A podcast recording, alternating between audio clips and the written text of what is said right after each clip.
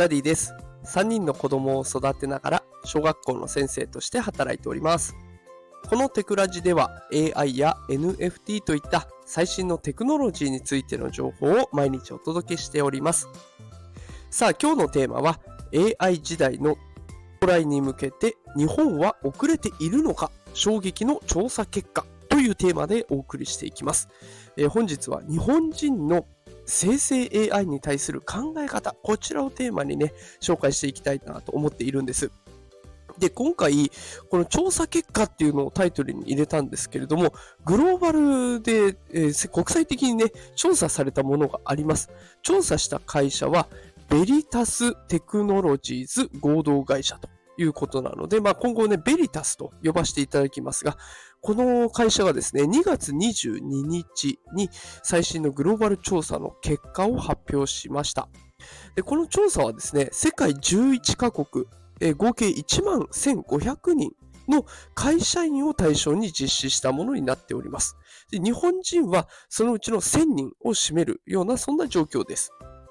で、この調査からね、職場における生成 AI ツールの利用に関しての実態が明らかになりましたので、放送していこうかなと思います。どうでしょうかねこれを聞きの皆さんは、きっと AI ね、何かしら興味はあるんだけど、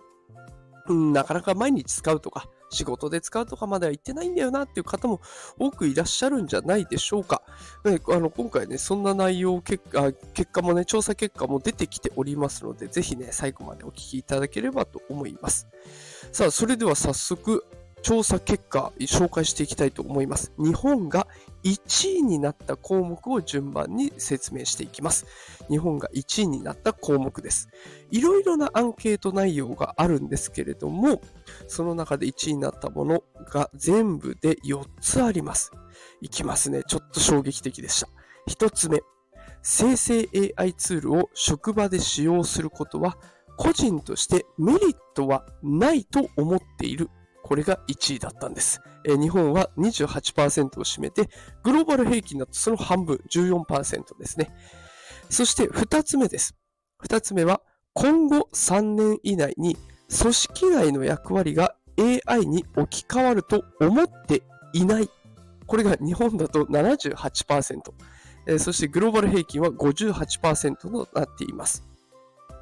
3つ目です。3つ目は、自分と同じ役割を果たしている同僚の一人が生成 AI を使用していることが分かったら、それが不公平だと思わない。これが日本人は68%で、グローバル平均が47%です。最後4つ目。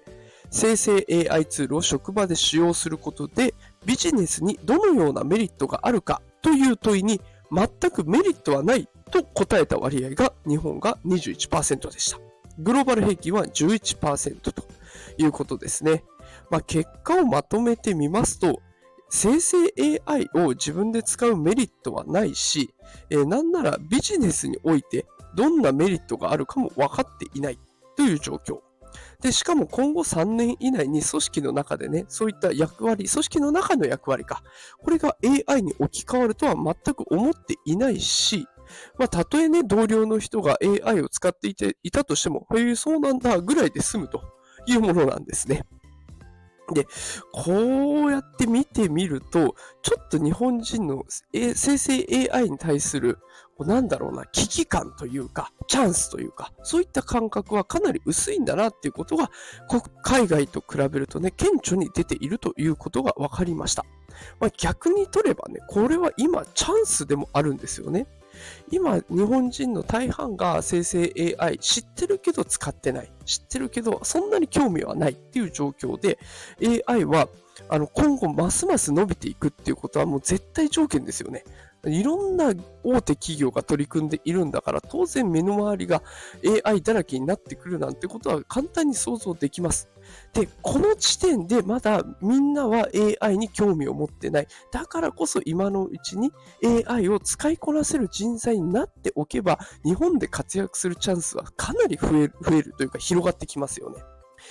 AI 市場で活躍できる可能性がぐんと高くなっていきます。もう今だったら無料で使える AI サービス何個でもあります。まあ、代表格はチャット GPT。もうこれ何でもできます。文章を書く、要約をする、あのーなんだ、翻訳をする、あとは曲を作ってくれるとか、